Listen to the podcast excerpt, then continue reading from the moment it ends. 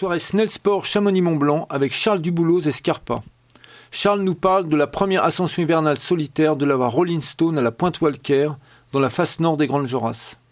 Et voilà. Alors pourquoi, euh, Rolling Stone? Tout simplement parce que pour moi, alors c'était une voie où j'avais pris un but euh, quelques années avant, sans avoir commencé à grimper d'ailleurs.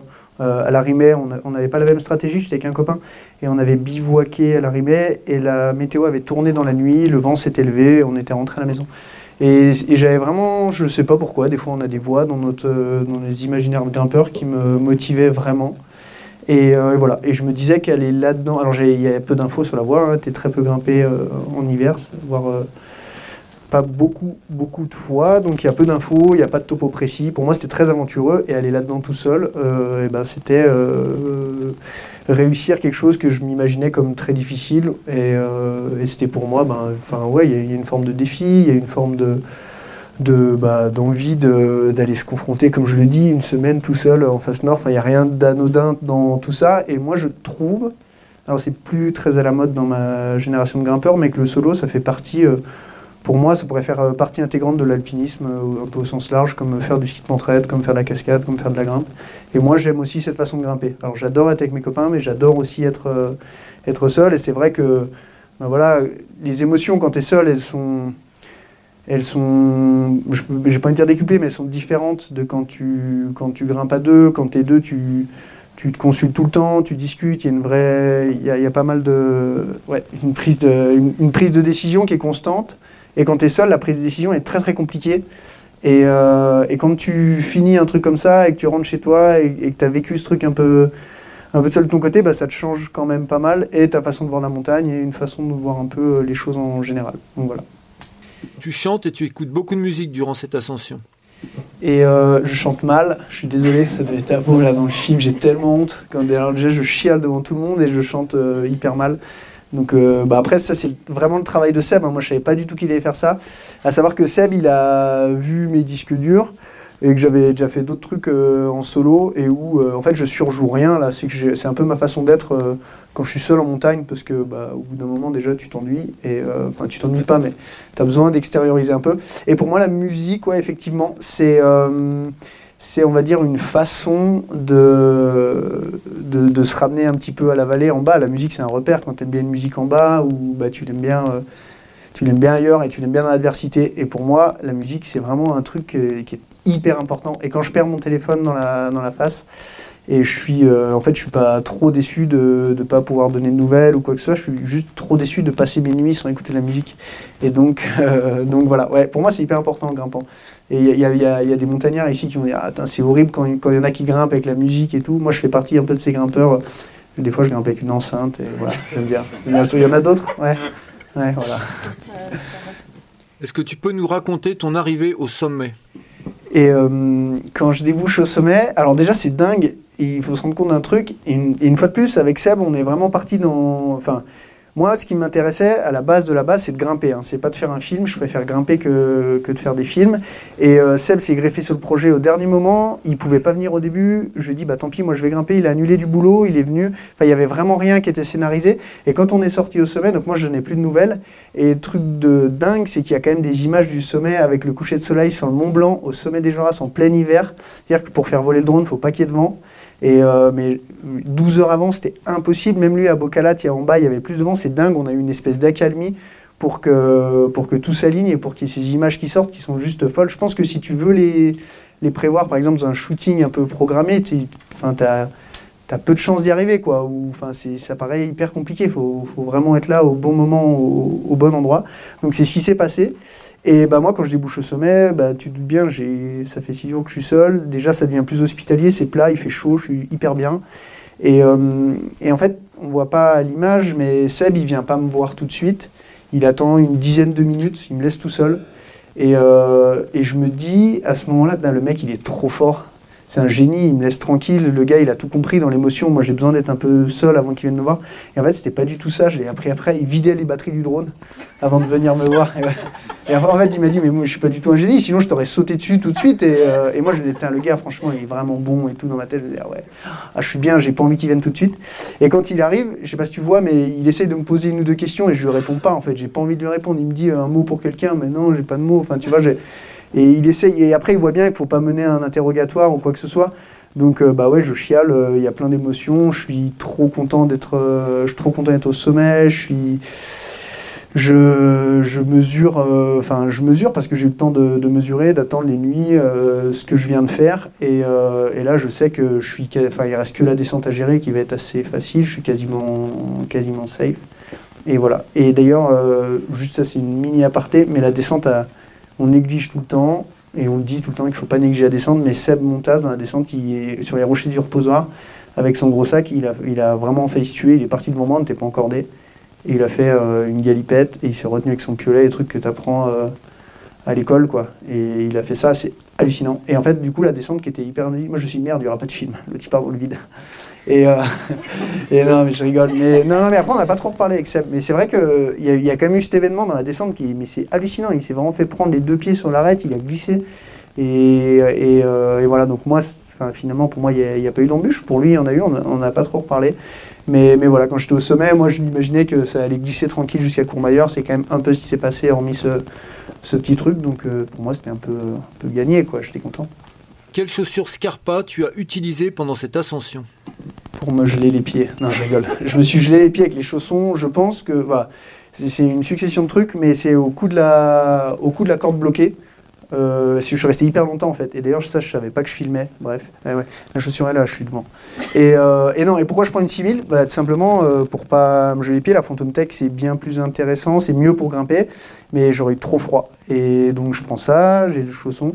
Et à savoir que je l'enlève et je la remets quand même euh, assez souvent. Parce que, mais il y a des longueurs où je bricole, hein. je fais 10 mètres en chaussons, je remets, les, je remets la grosse et tout ça.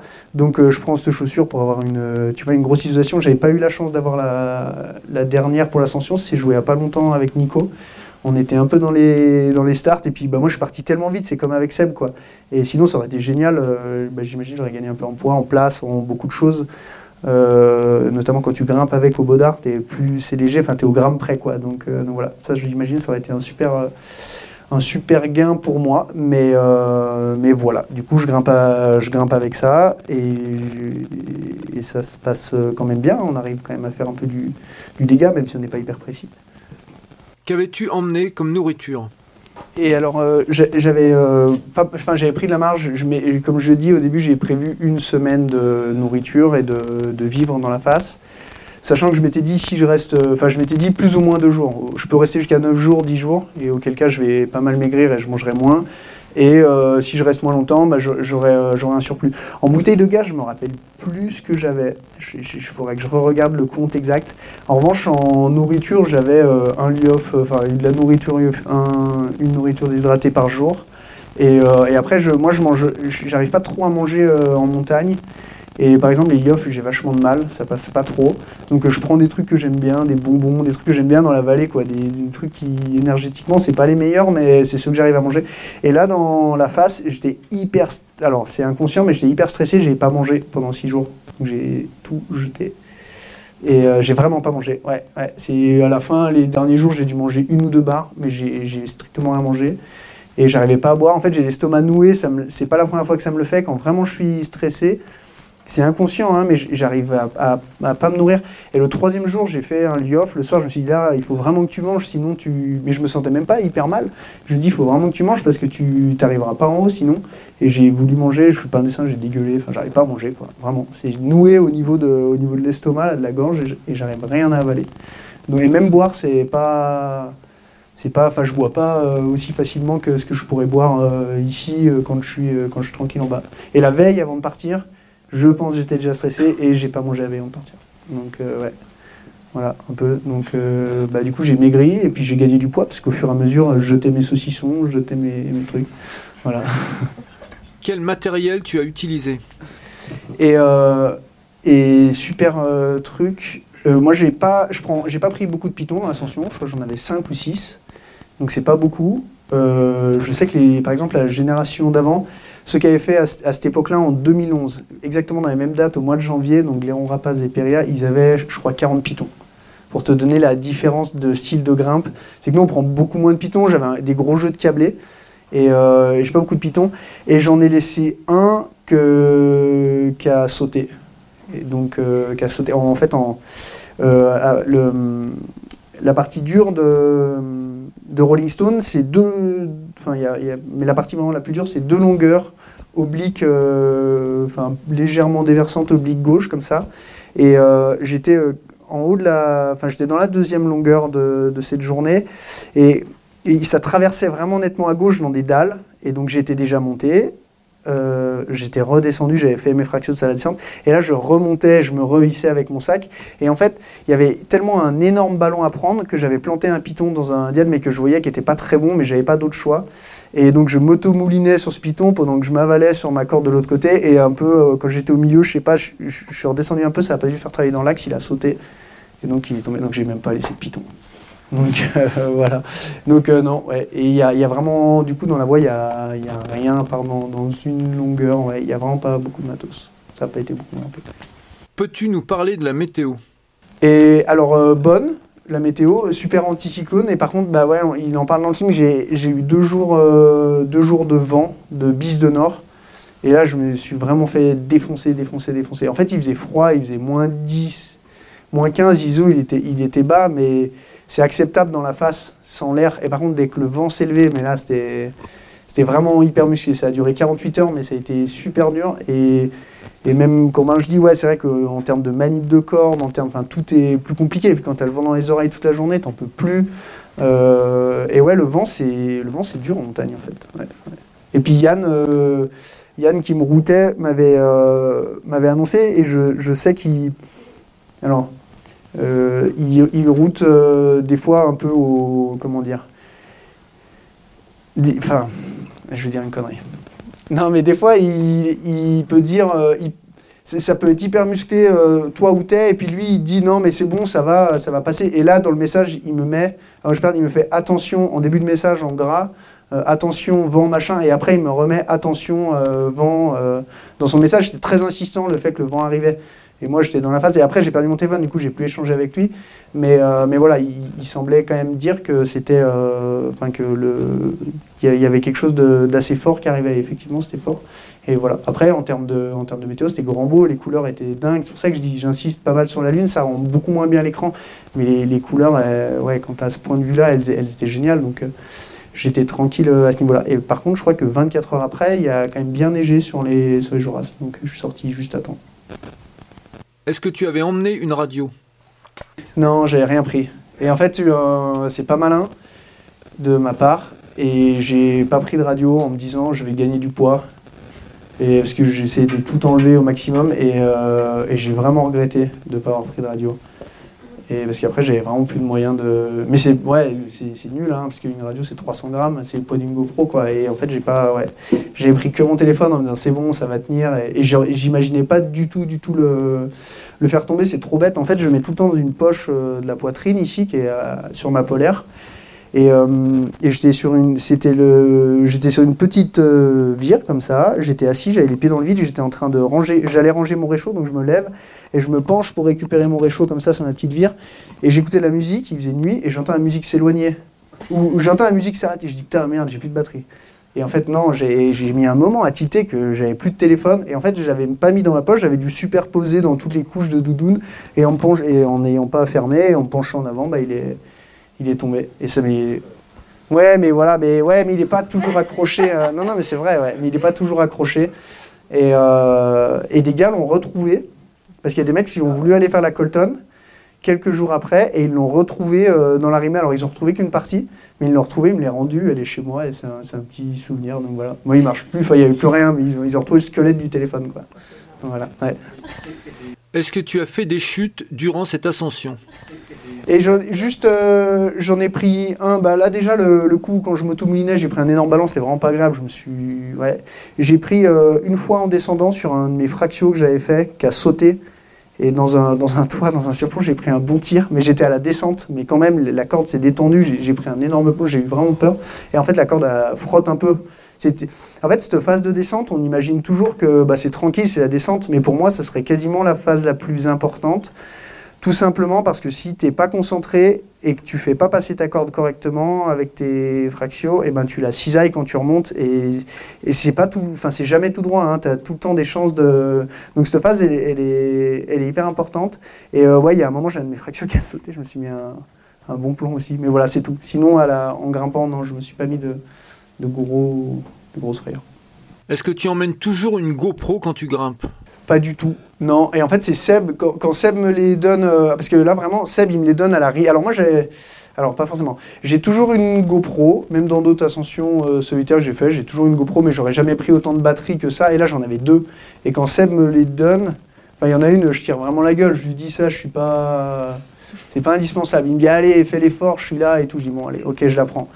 Et, euh, et non, bah après, là, si tu veux, le fait que Seb soit là, il y avait quand même la logique de. Euh, potentiellement essayer de ramener des images. Mais, euh, mais voilà, pour moi, c'est pas du tout un accessoire, euh, c'est pas du tout un accessoire indispensable. Mais c'est vrai que le, raisonnement de dire tu prends pas de radio mais tu prends une GoPro, t'es complètement débile. Et non, mais c'est vrai, je l'ai fait aussi cheminement dans ma tête. Je me suis dit non, mais c'est pas du tout une, bonne façon de faire. Et, et ouais, donc, mais je l'ai refait cet été après encore une fois, une deuxième fois. J'ai pas pris de radio pour un truc, c'était débile aussi. Et là, j'arrête, c'est bon. Comment se sont passées tes nuits? Et moi, en montagne, après, ça, si tu te connais un peu, moi, en montagne, généralement, je, dès que je me mets dans le duvet, et t'as chaud en plus, quand tu te mets, t'es bien au chaud, c'est cool. Et je dors 2-3 euh, heures, et je me réveille tout le temps, parce que moi, j'ai un sommeil un peu léger, je me réveille. Et après, généralement, j'attends un peu que la nuit passe, je me rendors 15 euh, minutes. Après, j'ai un peu froid quand même au bout d'un moment. Et je me rendors 15 euh, minutes, je suis réveillé une heure, je me rendors, puis j'ai un peu, tu sais, dans, dans des demi-sommeils. Mais, euh, mais voilà. Après, l'hiver, c'est embêtant parce qu'on a des tout, euh, des tout petits créneaux de grimpe, mais il y a aussi des grands créneaux de repos. Et même si c'est pas du sommeil, c'est quand même des périodes d'inactivité où moi j'essaye de vraiment être le plus cool possible pour, euh, bah voilà, pour profiter au maximum de, de, ces moments et te dire allez demain j'essaierai d'être le, le plus frais possible. Mais non, je fais jamais une nuit, je fais jamais un tour de cadran complet. Euh, ouais, je, me réveille quand même très souvent dans la nuit. Par contre, il y a un truc que j'ai vraiment identifié, c'est que je, dors, je m'endors tout de suite euh, très vite. Et ça dure, euh, ça dure jamais très longtemps, mais 2-3 heures. Et après, et après j'attends un peu. Voilà. Peux-tu nous parler de ton hamac? Ah non, le hamac, c'est un tout tout petit truc. Ça fait, je crois, ça fait 56 grammes, un truc comme ça. C'est les tout petits, c'est tout fin, c'est comme du, comme du sopalin, quoi. Et en fait, c'est pas bien J'aurais dû prendre un peu plus gros parce qu'en plus, quand tu as un peu le vent et tu es direct le vent en contact avec le, le duvet compressé, tu as hyper froid. Et euh, ouais. Et c'est vraiment, j'ai pris le plus light du light que, que j'ai trouvé. Après, il y a encore plus light, il y a les petites résilles là. Et encore moins confortable, mais j'étais dans un, dans un entre-deux, entre 40 grammes et 60 grammes. Mais euh, voilà, ouais, non, c'est un truc très fin, euh, très fin. Et d'ailleurs, le hamac, pour que ce soit vraiment bien, plus c'est raide, mieux c'est quand même. Enfin, après, et là, en fait, t'es juste limite pas assez raide pour que ça soit chiant, que je frotte dans le truc. Et voilà, ça aurait été un peu plus raide, j'aurais préféré. C'était pas gagné la première nuit là. C'était vraiment pas gagné. J'ai perdu une paire de gants en plus, direct. Ouais. C'est dans le hamac, t'es pas à l'aise quoi. Puis il faut le temps de, de passer de d'ici à l'univers vertical. Enfin, des fois, il y a un espèce de truc. Au bout d'un moment, ça roule. Ah, je dis ça, j'ai perdu mon téléphone deux jours après, mais au bout non, mais au bout d'un moment, ça va, tu retrouves plein d'automatismes et tu es dans ton truc à fond, tu vois même plus les jours passer. Mais le début, là, la première nuit, putain, c'est l'enfer. En plus, as les jours ça t'écrase, t'as la grosse casquette en dessus de la tête, là, c'est pas. C'était pas. la nuit dans le, dans le hamac, c'était vraiment, vraiment pas cool. Merci.